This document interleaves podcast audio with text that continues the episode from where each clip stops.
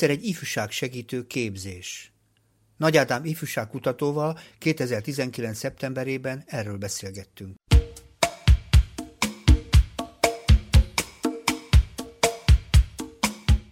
A mai témánk egyébként nagyon összetett és nagyon sokféle módon megközelíthető, de én tulajdonképpen arról szeretnék veled egy kicsit beszélgetni, tudnék, egy ifjúságsegítő képzés a témánk, és 15 évet élt az ifjúságsegítő képzés, és 15 év azért mennyire nagy idő ebben a mai világban.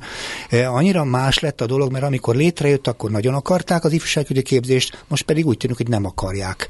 Ennyire gyorsan és ekkora hatalmasat változik a világ? Hát én attól félek, hogy igen, gondoljunk csak arra, hogy 15 éve épp a Facebook épp hogy kidugta a fejét a föld fölé, pár éves volt a Google, egy alapvetően más világ volt 15 évvel ezelőtt, már hogy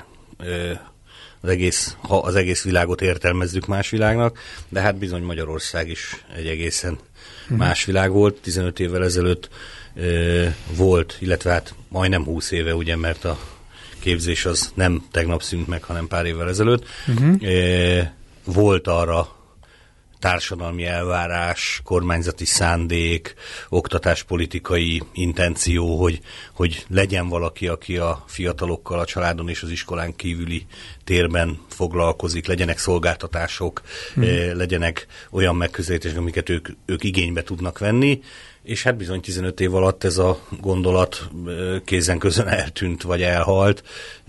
Ma már sajnos a kutyát nem érdekli, hogy mit csinálnak azok a serdülők, fiatal felnőttek, fiatalok. Úgy tudom, úgy emlékszem, annak idején még a társadalmi igény is nagy volt, tehát az emberek tényleg foglalkoztak. Igen. A tévében, rádióban, újságban gyakran lehetett ifjúsági témákról hallani, és sokszor ebből a nézőpontból értelmeztek például társadalmi jelenségeket. Most mintha ez így elmaradt volna. Őszintén szólva azért akkor se volt az ifjúságügy a toppon, vagy a legkedveltebb témák között, de mondjuk legalább volt, maga az ügy létezett. Ezek közül az egyik pillére az a formális képzés, tehát hogy lehetett valaki ifjúságsegítő, közkeletű angol nevén, vagy mindenhol máshol ugye youth workernek, ifjúsági munkásnak, csak ez nálunk egy elég negatív konnotációjú szó, tehát ifjúsági munkásként ismert ez a világban, és Magyarországon is megszületett ez a szakma, mint egyik eleme az ifjúságügynek, az ifjúságkutatások, az ifjúsági közpolitika, a stratégia, az önkormányzati ifjúsági munka mellett. Képzeljük csak el, hogy valaha voltak ifjúsági referensek, voltak ifjúsági klubok hálózata, sok tucatnyi klubot ölelt föl. És hát egy önálló ifjúsági igazgatási rendszer volt gyakorlatilag. Ifjúsági államtitkárság volt, sőt, bár ez nem biztos, hogy mindenki, hogy mondjam, csak ilyen vidáman emlékszik rá, de hát még ifjúsági sportminisztérium is volt, ugye, amit szép emlékű Deutsch Tamás kapott diploma ajándéknak 1999. februárjában, amikor végre elvégezte az egyetemet. Ez egy jelentős különbség, mert ugye most, ha megnézzük, ma tulajdonképpen van egy helyettes államtitkárság valamilyen, államtitkárság rendszerén belül, és nem sokat hallani róluk. Van egy helyettes államtitkárság, de hát őket sem azért szeretjük, mert annyira nagyon értenének ahhoz az ügyhöz, amivel foglalkoznak, de ez gondolom nem egyedi, általában az igazgatásban sem, meg a mai politikai körülmények között sem, de hát nem is nagyon, valóban nem nagyon jelennek meg, tehát egy picit, mintha magukban lennének szerelmesek, és egy picit se lépnek ki abból a térből, amit az igazgatás, a bizonyos kiemelt szervezetekkel való kommunikáció jellemez. Picit olyan a dolog, mint amikor a konferenciára elmennek ketten, és akkor megállapítják, hogy ők a legokosabbak kereke világon, megvacsoráznak és hazamennek. Tehát, hogy nem nagyon törődnek azzal, hogy egyébként a világ még ettől ennél sokszínű legalább. De ha a világról beszélünk, és mondjuk inkább az ifjúság világáról, azért ez a 15 év hozott ekkora változást a magában az ifjúságban, mert ugye az is egy fontos dolog, te kutató vagy, és tulajdonképpen nem feltétlen csak a hivatalt vizsgálod, hanem igazából az embereket sokféle módon, vagy legalábbis ilyen kutatásokat értékelsz, elemzel, vagy veszel benne részt. Mennyit változott az ifjúság 15 év alatt? Már nincs rá szükség, hogy legyen bizonyos. Hát azért így nem mondanám. De most azért, hát biztos, de kiélezem, persze. Biztos, hogy nagyon sok változás volt az elmúlt 15 évben. Ez azért is érdekes, mert 2000 óta ugye ez legyen az Ifjúság és Sportminisztérium szép mementója. 2000 óta vannak nagy mintás ifjúságkutatások rendszerváltás utáni Magyarországon, ami 4 évente ismétlődik, tehát jövőre majd a 6. hullám lesz most, ha jól számolom. És azért egy csomó adat áll rendelkezésre, amit most egyfelől nem tudok fejből, másfelől meg nem bosszantanám a hallgatókat, de biztos, hogy például az oktatási térben rengeteget változott a helyzet. Valaha még 2004 táján ugye a diplomás munkanélküliségtől féltünk. Ugye most 2016-os, tehát a legfrissebb nagymintás ifjúságkutatás adatfelvétele azt mutatja, hogy tulajdonképpen a fiatalok gyakorlatilag egyáltalán nem félnek a munkanélküliségtől, sőt, nem is nincs is ezzel valóban nem is lesznek hosszabb távon munkanélküliek, tehát van kifejezetten pozitív trend. Igen. És az oktatással kapcsolatban van kifejezetten negatív trend, tehát nem csak az ifjúság 2000-2004, 8-12-16, hanem más adatok is azt mutatják, hogy például a felsőoktatási expanzió megtört. Ugye az, hogy egyre többen járjanak egyetemre, ez egy nem csak hogy uniós elvárás, hanem egy egész egyszerű logika, ugye ha nem akarunk éhendők lenni, ahhoz dolgozni kell, ha csak nem nyerünk a lottón. Ahhoz, hogy dolgozni szeretnénk, akkor szakmát kell, minél magasabban kvalifikált szakmát, mert az alacsony komplexitású szakmákat elviszik a gépek. Tehát magyarán elég egyszerű, és az Európai Unió is így gondolkodik, minél több embert egyetemre, most nagyon leegyszerűsítettem, elnézést kérek érte, de biztos a kutató kollégák a fejüket fogják, de hát egyszerűen fogalmazva így néz ki ez a dolog. 2011-12 óta egy tudatos szűkítés történik, ennek meg is lett az eredménye, tehát egyre kevesebben járnak, szakadunk el Európától, egyre kevesebben járnak felsőoktatási intézménybe, és ami a legszomorúbb, hogyha megkérdezzük azt, hogy szeretne az egyén tovább tanulni, ez egy standard kérdés a nagymintás kutatásokban, akkor ez a valaha volt 70% körüli igenről már a 50% körülire esett. Tehát, hogy van eredménye annak, hogy nem kell tanulni jó itt a beszállító országként, a szakmunkások országaként, stb. A betanított munkások országaként létezni. Tehát, hogy elvész a tanulási kedv, a továbbtanulási kedv. De hát ettől még persze egyébként a fiatalok életvilága sokkal színesebb, tehát a szabadidőtől kezdve az egészség világon át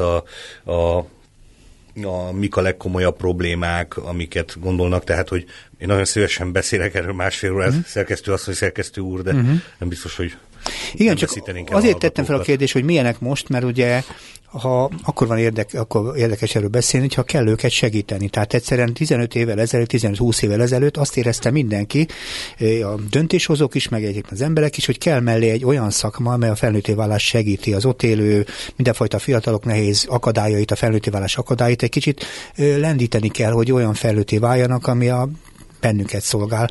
Most érdekes, hogy van-e erre igazán szükség van erre? Hát, ha engem kérdez, mint egyszerű földi halandó kutatót, akkor hogyne lenne? Hát most csak mondok egy példát. Hát itt a digitalizáció, ugye? Persze.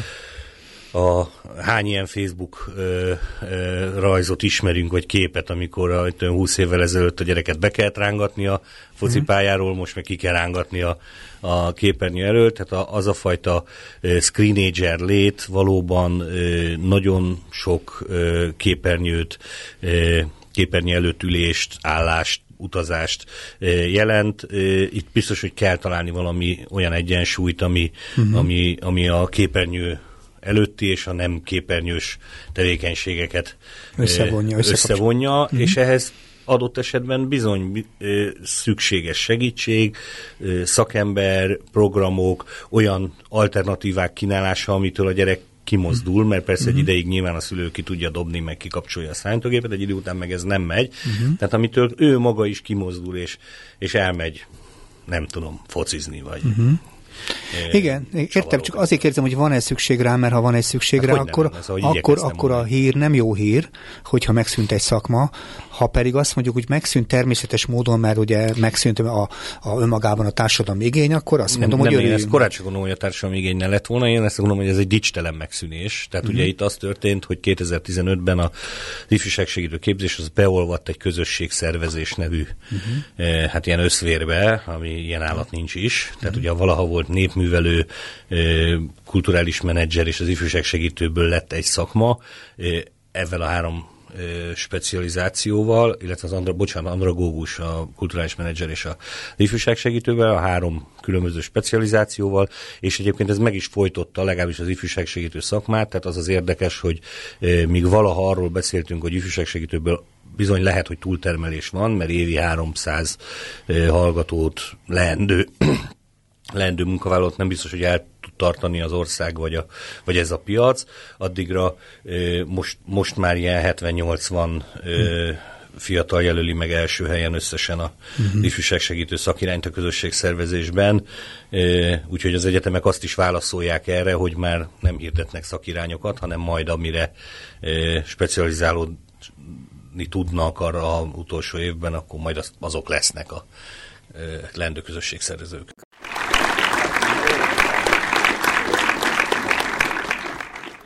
A Kapocs ifjúságsegítő magazinban Nagy Ádámmal arról kezdtünk el beszélni, hogy volt egyszer egy ifjúságsegítő képzés, és azt próbáltuk körüljárni, hogy 15 év volt a történet ennek az egy képzésnek, és hogy mit változhatott a világ ennyi idő alatt, mert tulajdonképpen amikor indult, akkor viszonylag nagy várakozás vettek körül a igazgatások, a döntéshozók, a nyilvánosság is elég sokat foglalkozott ezzel a témával, és lehetett azt hinni mindenfajta vesződtsége és gondjai ellenére, hogy mégiscsak fontosak a fiatalok, hogy a bizonyos szempontból felnőtté válásukat segíteni, támogatni kell, szakmai szempontból erre képezni kell szakembereket, és elfogyott. Ma már igazából alig vette észre a nyilvánosság, hogy megszűnt a ifjúságsegítő képzés, tehát nem is, egy mínuszos hírt sem jelent meg tulajdonképpen a különböző sajtóban, mert annyira természetes módon kopott ki ebből az egész történetből. Hát meg a hivatalos kommunikáció ugye az, hogy nem szűnt meg, hanem beolvadt ebbe a közösségszervezés képzésbe, de hát ez tényszerűen azt jelenti, hogy megtört. Hát én azt hiszem, igen. Az érdekel engem, hogy önmagában mi történt a 15 év alatt, mert ugye azt lehet mondani, hogy nem volt egyébként ez váratlan, kettő pedig mennyire volt ez a képzés például arra alkalmas eszköz, hogy nem csak a fiatalok segítsen, hanem tulajdonképpen egy szakmát felhozzon. Vagy ezen a képzésen föl lehet-e építeni egy szakmát, fordíthatom, így is lehet kérdezni. Tehát önmagában ennek az egész ifjúságsegítő szakmának a fő szereplője, zászlóshajó vagy kulcsszereplője az a formális képzés, amit ifjúságsegítő felsőfokú szakképzésnek nevezünk. Mi volt itt a baj tulajdonképpen? Hát azt nem tudom, mi volt a baj. Nyilván a 15 év azért rengeteg problémát hozott a felszínre. Én magam is erős kritikusa voltam a képzési helyek meglehetősen keszekusza képzési modelljeinek, tehát hogy értse a kedves hallgató, ahol pedagógia tanszék volt a gazdája, akkor ott pedagógia volt az erős, és az ifjúság szociológiával nem nagyon foglalkoztak, ahol szociológia tanszék volt a gazdája, ott pont fordítva, ahol kulturális tanszék adta a harmadik verzió volt, tehát nem volt egyenszilátságú ez a képzés, és egyébként a képzések minősége is sok helyen változott, tehát ugye maga az ifjúságsegítő az arra lenne ez a szakma alkalmas, hogy valahol az iskolán és a családon kívül legyen ez tábor, legyen ez ifjúsági ház, legyen ez klub, legyen ez az utca, próbálja segíteni a fiatalt, tehát hogy nem tűnik legitim választásnak, például volt ilyen képzőhely, ahol nyelvtan és irodalomórát hallgattak a hallgatók, mert hogy nem volt képző, és akkor erre ültették be a hallgatókat. De ugye ennek ellenére összesen 20 körüli képzőhely volt, amelyik képzett ifjúságsegítőt, azért ez sokszínű volt, azért voltak fórumaik, egyeztetéseik, próbáltak hatni egymásra, volt a háttérben született ehhez tankönyv, tehát hogy szakkönyv, tehát hogy mégiscsak egy élő, burjánzó, talán fejlődő valami volt. Én szakmai okot nehezen találok arra, hogy ez egy miért tűnt el. Tehát, hogyha mi volt a baj, akkor azt tudom mondani, hogy a hivatal hozzá nem értése, vagy igen. Igen, de egyébként ha egy vonulatot még azért, ha idehozhatnánk, ez maga a gyakorlóhelyek és a gyakorlástért története, mert ugye végülis egy olyan szakmát kellett, vagy lehetett ebben a körben tanulni, aminek egy része elméleti volt, a másik része pedig olyan fajta kontextusban gyakorlási lehetőség, gyakorlatorientált képzésről beszélünk, amiben az is fontos volt, hogy tulajdonképpen azok a hallgatók, akik megjelennek, azokban a szervezetekben, amikkel ifjúsággal foglalkoztak, valamit hozzátanuljanak a meglévő ismereteikhez. És voltak nagyon attraktív kezdeményezések, tehát Pécs, Kecskeméten kifejezetten erős gyakorlati kínálat volt például, csak hogy most két példát említsek. Ami nem Budapest éppen. Hát, csak Budapestet azért nem mondtam, mert nem tudom most, hogy a Budapest mennyire volt erős, ott is voltak természetesen gyakorlati helyek, de hogy a pécsiek kifejezetten ezt professzionális szinten űzték, tehát értékelték is a gyakorlati helyeket a hallgatók, reflexiós lehetőségek voltak, tényleg sok nagy volt a kínálat, ahonnan választani lehetett, ugye Pécs környékén működött a Tethelyi Ifjúsági Szolgálat 21, amikor a ereje teljében volt, akkor 21 végponttal, tehát 21 választható ifjúsági térrel. Tehát, hogy sok helyen a gyakorlati képzés is erős volt, és még ha egy érdekességet megenged szerkesztő úr, hogy tulajdonképpen a végkezdete az volt, amikor azt találta ki a szakma, hogy akkor kéne továbbfejleszteni. Ugye ez egy felsőfokú szakképzés 2 éves, illetve felsőoktatási szakképzés, felsőfokú szakképzés, éppen mikor minek hívták, tehát ez egy ilyen OKJ szintű valami 2 éves képzés, és a szakmának volt egy nagy projektje, aminek az lett az eredménye, hogy B-ját kell ebből csinálni. Tehát, hogy felső... Ugye? Tehát a bolonyai rendszernél az alsó 3 évet, az első 3 évet... Hogy 3 éves képzést kell csinálni, egyetemi képzést kell ebből, vagy főiskolai, vagy szóval a B-ját képzést kell ebből csinálni. Igen. Ez egy elég egyöntetű, erőteljes igény volt, és ez a hivatal packázására, tehát ugye az lett a válasz, hogy NESZTEK BA, közösségszervezés, csak épp nem lesz önálló ifjúságsegítő képzés. De az érdekes, mert egyébként, amit mondasz, az ifjúságsegítés képzés kellős közepén megjelent az ifjúsági szakértőképzés, és egy csomó olyan dolog megjelent, amit félig-meddig lehet is jelezni, hogy olyan szakmaképzésére vállalkozott ez a társaság, aminek az első feladata már is, hogy differenciáltabbnak kellett volna lennie. Tehát annyi ponton másféleképpen kellett az ifjúsággal foglalkozni, vagy az üggyel foglalkozni, amitől önmagában az első perctől is arról szólt a dolog, hogy nem is biztos, hogy egy általános ifjúságsegítő képzésről kellett volna gondolkodnunk, hanem valamilyen sokkal... Az ifjúsági szakértő képzés az egy, hát ilyen értelemben egy pükösdi királyság volt, mert egyszer indult összesen, ugye ez a Pécsen és egy alkalommal indult, és be is dőlt az egész, de önmagában, tehát ha visszalapozunk egyel, és azt mondjuk, hogy nézzük ennek a dolognak az elméleti hátterét, akkor valóban egy olyan BA képzés, amely kifejezetten gyakorlatközpontú, szituáció megoldó, magával konkrétan a fiatallal, vagy fiatalokkal hogyan és miképp kell hozzájuk viszonyulni, mi az, amilyen segítségre, támogatásra szorulnak. Ha emellé tennénk egy olyan MA-t, tehát ugye az egyetemi szintű képzést, amelyik ennek az elméleti hátterével, ifjúságkutatás, jog, fiatalok és jog viszonyrendszere, ugye hát itt egy csomó probléma van tényleg a civil szervezetektől a joggyakorláson át, a jogérvényesítésig százával. Azok az ifjúsági rendszerek, amik működnek, humán rendszerek, pénzügyi rendszerek, stb. És emellé még egyébként, ez most nyilván fölébredek és Billy belóg a kezem, de emellé tennénk még egy olyan doktori képzést, amelyik egyébként a fiatalok, mint társadalmi csoport, és bármi más. Legyen ez igazgatás, legyen ez akár a pszichológia, vagy a virtuális világ, és az egyén viszonyrendszere, vagy a kulturális antropológiai vonatkozások, vagy a táborozás pedagógia, anglobál pedagógia, tehát iskolán kívüli tanulási terek, mert ugye arról nyilván az ifjúságsegítő képzés első óráján van szó, hogy hát nem csak, hogy az iskolába tanulunk, sőt a legtöbb dolgot, ami fontos, azt nem ott szoktuk. Tehát, hogy elméletben szépen épülhetne egymásra egy BA, MA, PhD képzési modell.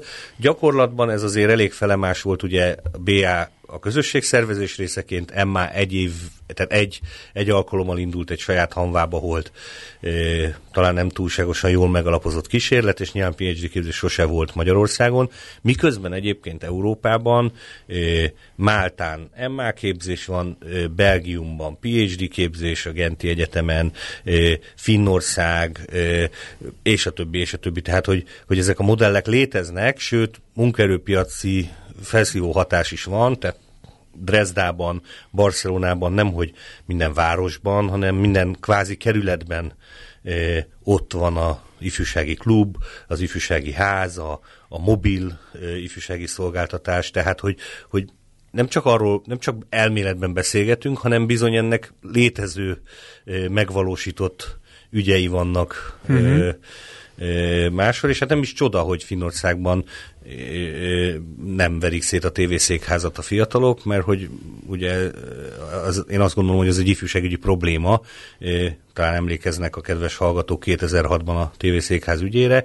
Nyilván nem ott és nem akkor, mert akkor az egy ugye talán olyan atak volt, amivel kezdeni kellett volna valamit, hanem az megelőző 10 évben, amikor nem, az ifjúságsegítők nem tanították meg, mert hogy ilyen felemás volt a képzés, hogy mi a véleménynyilvánítás legitim és nem legitim formája, mi az akaratérvényesítés legitim és nem legitim formája, hogy nem tudom, kiabálni ér, kukát felgyújtani nem ér. Most bocsánat, megint nagyon lebutított példáért. Szóval, hogy nem véletlen, hogy Helsinkit nem gyújtogatják fel a fiatalok.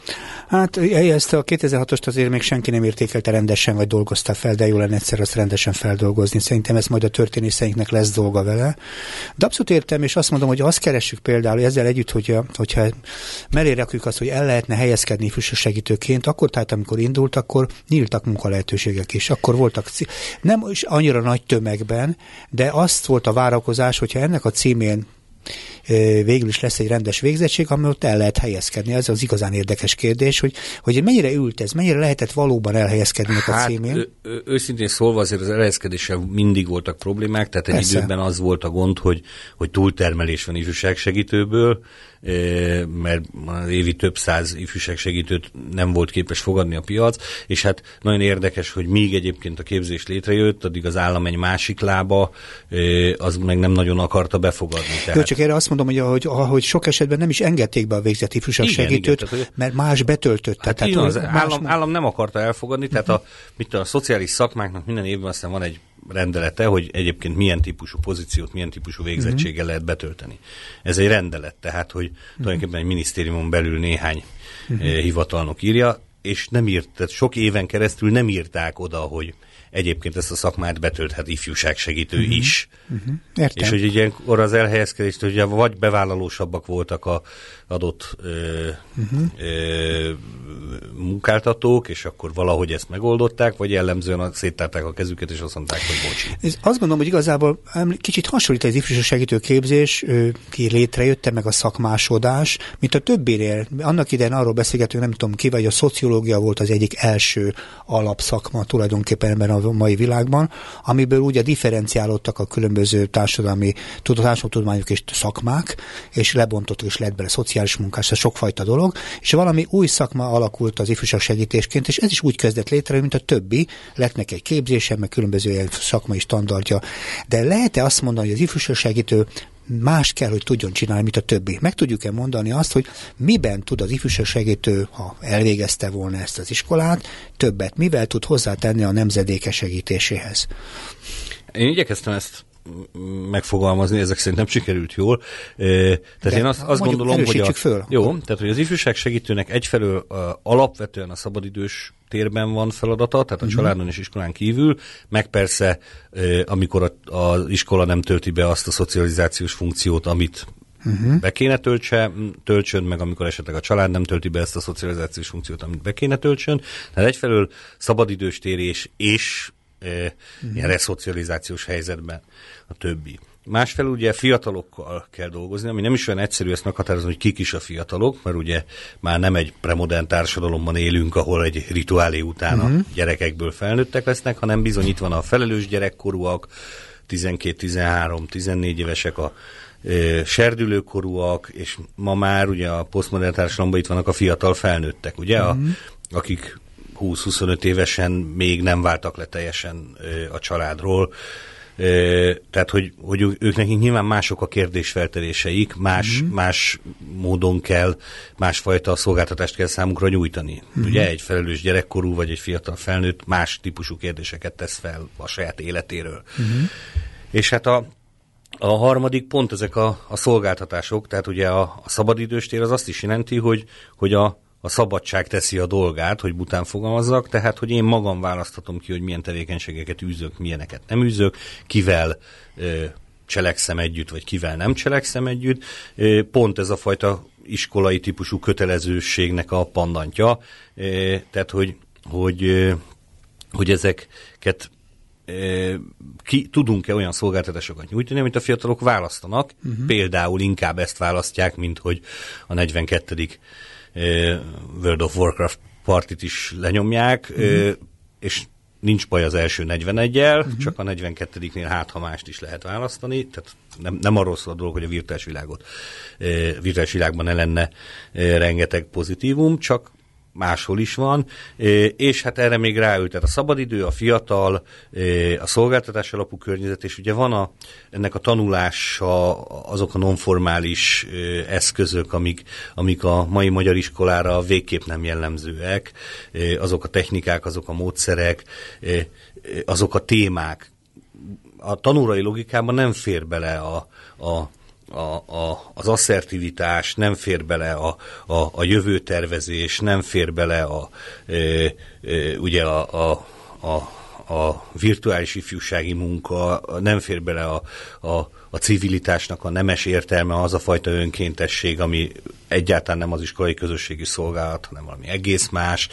Szóval, hogy egy csomó minden nem fér bele a tanórai logikába, aminek itt lenne a helye, és ahol egy csomó mindent megtanulhatunk, nem csak a fiatal maga, hanem mi magunk is, akik azt gondoljuk, hogy ezt kicsit konyítunk ehhez a dologhoz. Annyit tanulhatunk belőle, mint semmi másból.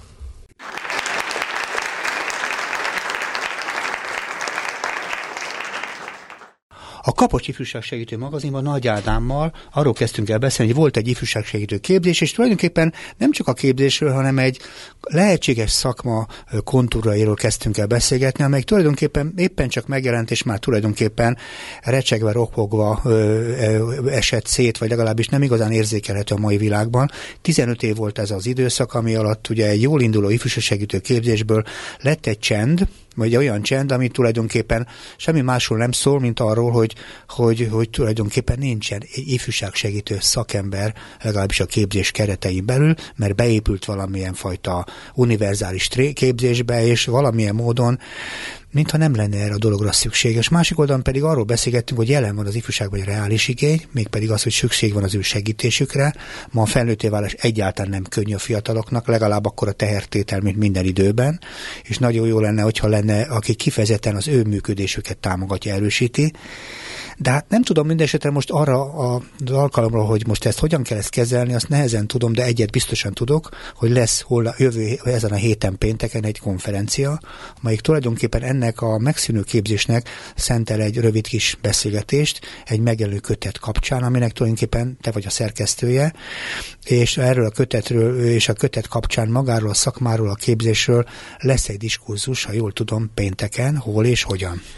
Így igaz, pénteken lesz a kutatók éjszakája, ez minden évben szeptember utolsó péntekén van, ez 27-ére esik, a Kodolányi János Egyetem budapesti kampuszán, ez a 13. kerületben a Frangepán utca 50-56, ahol nagy szeretettel látjuk a kedves hallgatókat is, ahol egyfelől lesz egy kötetbemutató, amelyik a 15 éves képzésnek állít egyfajta mementót, azzal a nem is rejtetlen kimondott szándékkal, hogy lesz még szőlő, lesz még lágykenyér, szóval lesz még, mert hogy a társadalmi igény nem múlik el ezzel kapcsolatban, szükség van ifjúságsegítőre, ifjúságsegítő képzésre, a leendő ifjúságsegítő képzés szervezői, kitalálói, gondolatgazdái, azok ismerjék azt, hogy milyen hátulütői problémái, esetleg sikerei voltak az első ifjúságsegítő képzésnek,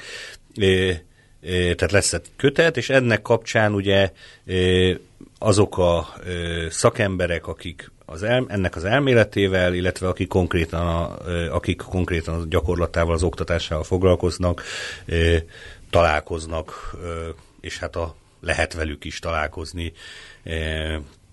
Tényleg Kecskeméttől Pécsig, Egertől Budapestig, a képzőhelyek képviselőivel, csak azért nem emelnék ki legendás neveket egyébként, mert biztos néhány legendás nevet meg akkor nem emelek ki, és nehogy ebből sértődés legyen, de hogy a képző intézmények gazdái is, vagy volt gazdái is jelen lesznek, szakfelelősei, úgyhogy egy nagy várakozással tekintünk a műhelykonferencia elé, mert hogy ez nem egy ilyen nagyon komoly öltönyös konferencia, hanem inkább a műhelykonferenciának hívjuk, ahol tényleges eszmecsere folyhat, illetve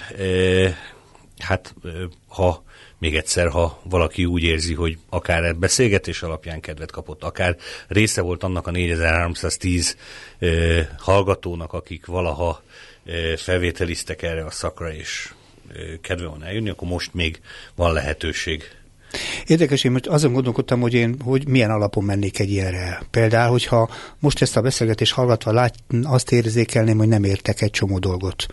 Akkor lehet, hogy ide is jönni. Baj, mert itt 3-4 órája próbálok beszélni valamiről. De nem a te válaszaddal van gond, hanem azzal a dologgal, hogy tulajdonképpen rengeteg kérdés mégiscsak felvetődik, mert van egy csomó felnőtté válással küzdködő 10 éves, aki úgy érzem ma is jelen van, és egyedül van, és tulajdonképpen magára maradt, és hiába vannak különböző szakmák, mert ugye van gyermekvédelem, van kriminológ, szóval sokfajta olyan terület van, igen, de valahol nincs mellette az az ifjúsági szempontrendszer, ami őt segíteni a felnőtté. Szerintem ez egy logikai hiba, tehát itt nem csak a gyerekvédelemről, meg a kriminalisztikáról, vagy kriminológiáról van szó. Tehát, hogy nem csak azok a fiatalok vannak, akik egyébként valahol a bűnözéssel, akár áldozatként, akár elkövetőként találkoznak, vagy a családjuk valamilyen módon kiveti őket magukból, hanem minden fiatalnak okoz nehézséget. Ha más nem, akkor az a lelki változása, hogy az ember egyre nagyobb, a pszichésen felnő, társadalmilag felnő, biológiai értelemben változik. Ha csak valakivel, tehát mindenki veszélyeztetett ebben az értelemben, ontológiai értelemben. Mondok buta példát, jó, hogy érthető legyen. Tehát, hogy ugye a családban és az iskolában, ha akarom, hanem mindenképp hatalmi szituáció van. A szülő természetesen egy feltétel nélküliség van, de egy hatalom, a tanár egy hatalom.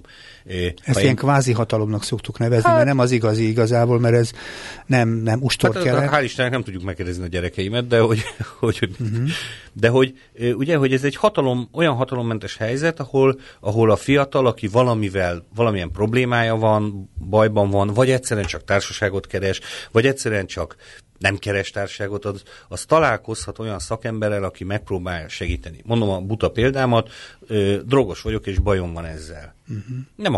Nem akarok ülni, nem akarok a bűn, kriminalisztikai problémát magamnak, hanem egyszer csak bajom van ezzel, segítségre szorulok.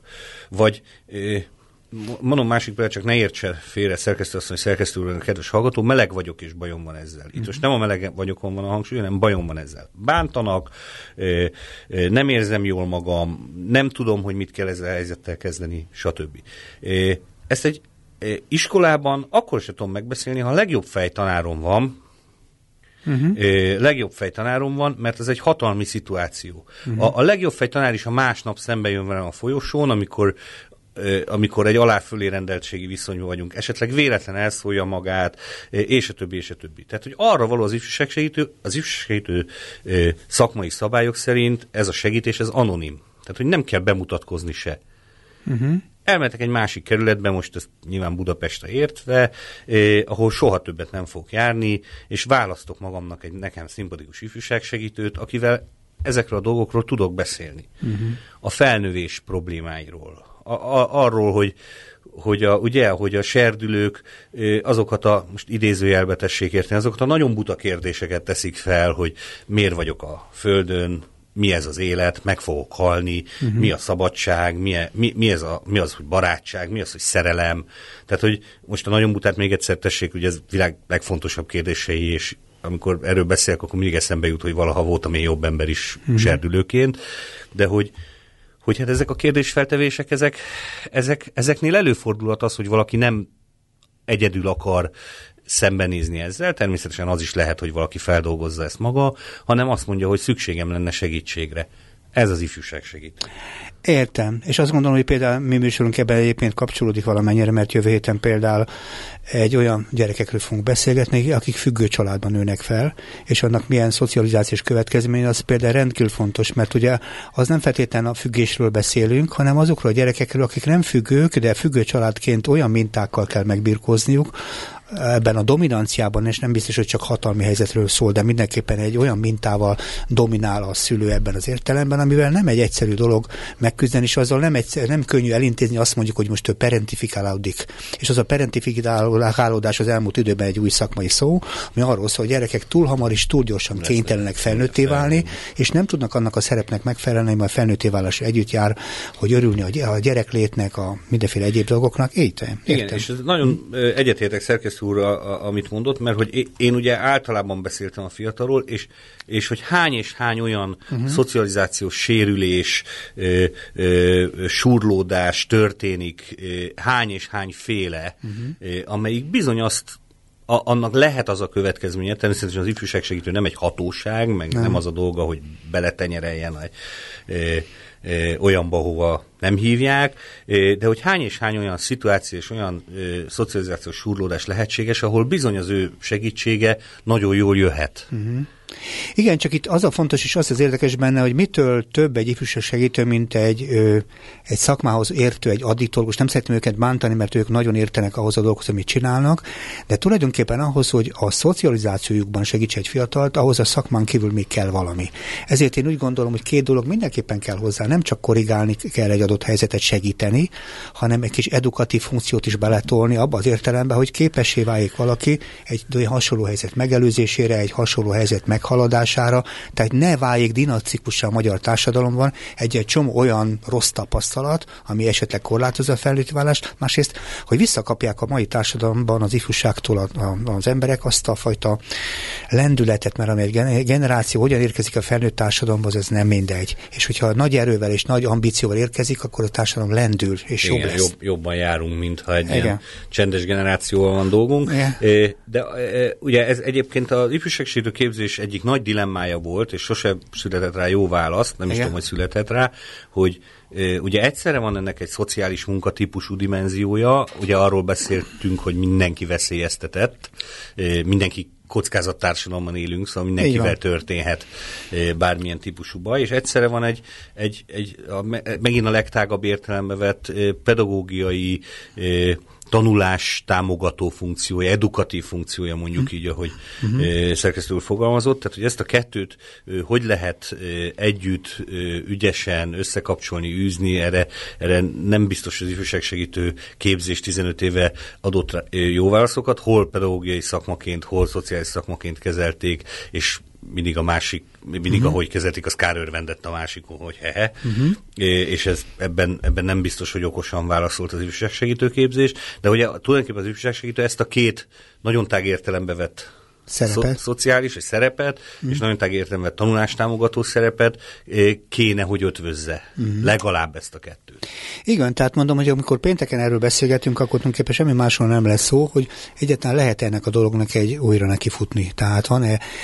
Hadd kérdezem, hogyha végül is tesz, ezt a kezés kötetet szerkesztetted, és gondolom azért az egész kötet hangulatából benne van egy, hogy hogyan látja az összes szerző tulajdonképpen az adott helyzetet. Érzékelhető ebbe a dologba egyfajta ezt a helyzetet meghaladó késztetés, vagy igény, vagy vágy, vagy remény?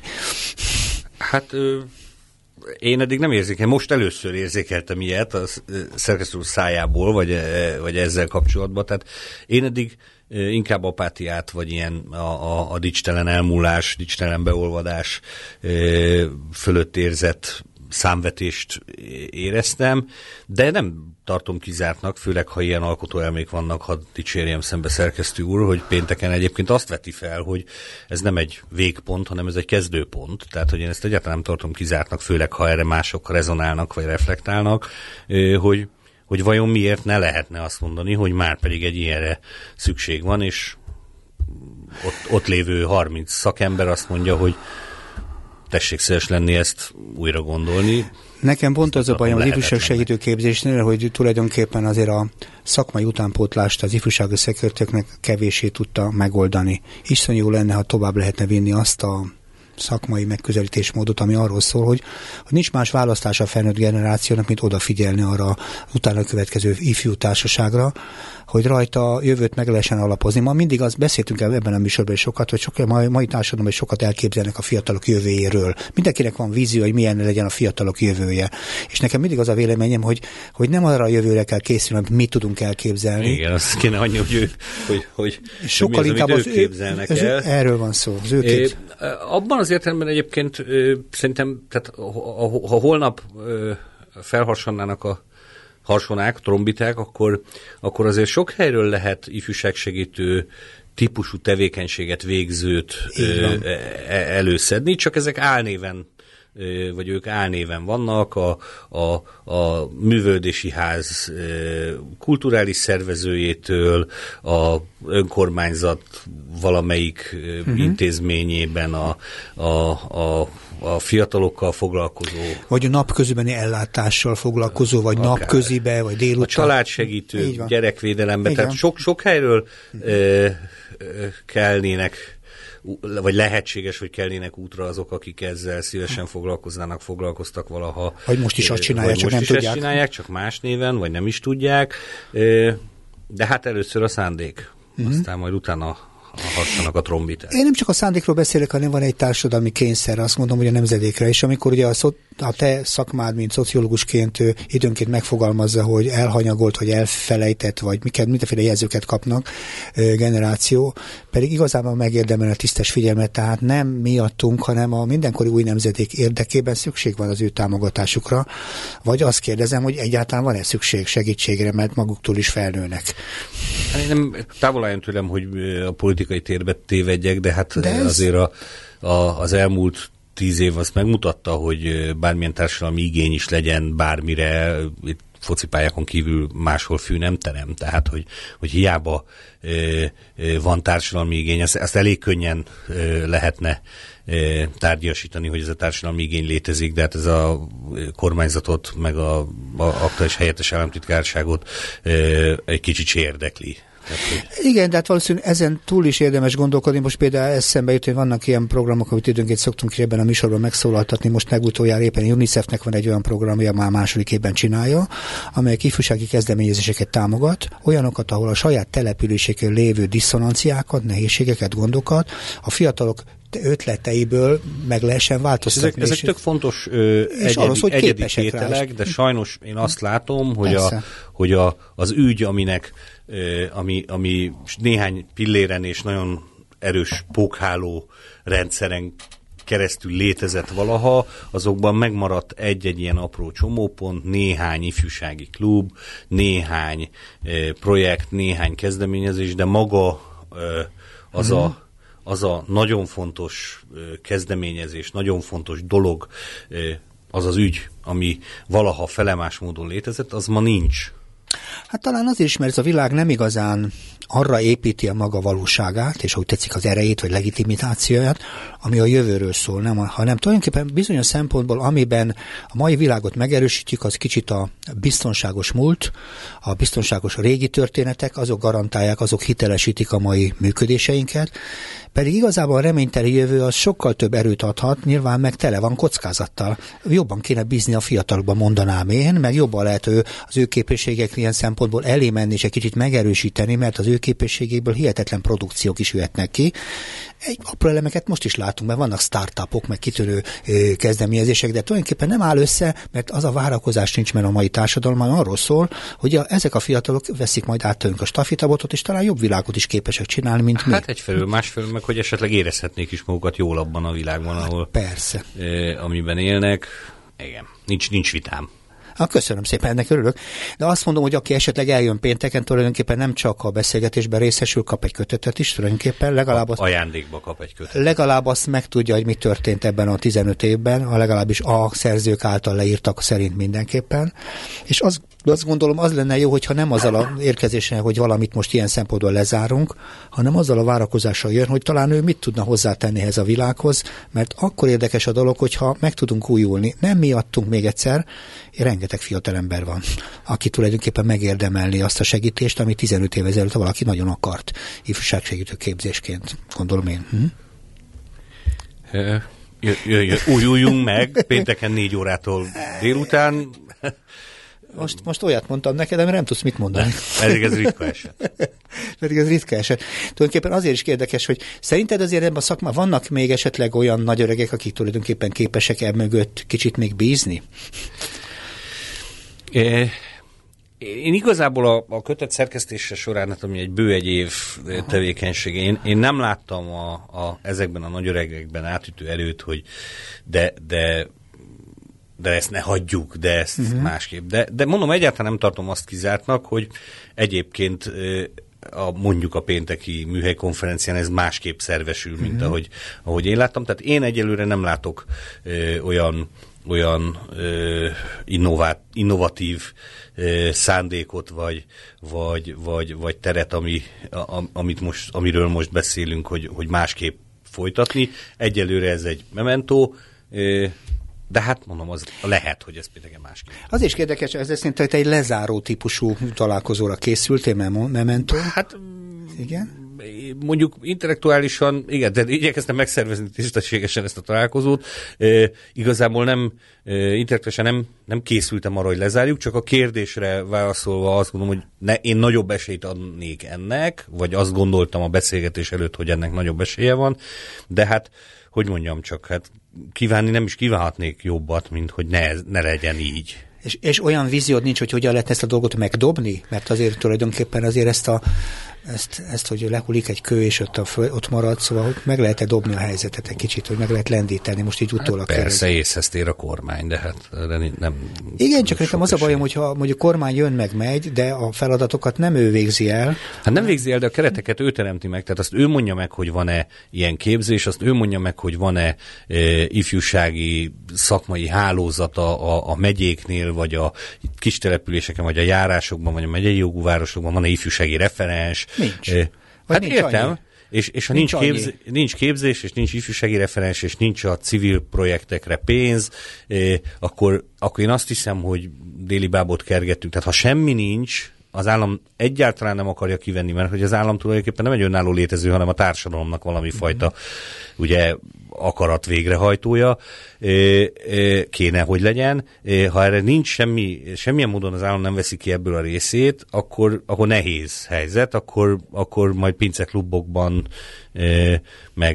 meg repülőegyetemeken fogjuk ezt csinálni. De hogy annak idején is. Igen, csak ennek ez azt jelenti, hogy a potenciálisan, mondjuk 2 millió fiatalból, ugye a 12 évestől 20 akárhány évesig elérünk majd 200-at. Ami persze 200-al több, mint a semmi, de mégis 1.990.000. Én azt gondolom, hogy ennél én többre gondolok, mert azt gondolom, hogy egy csomó 10 éves mozog.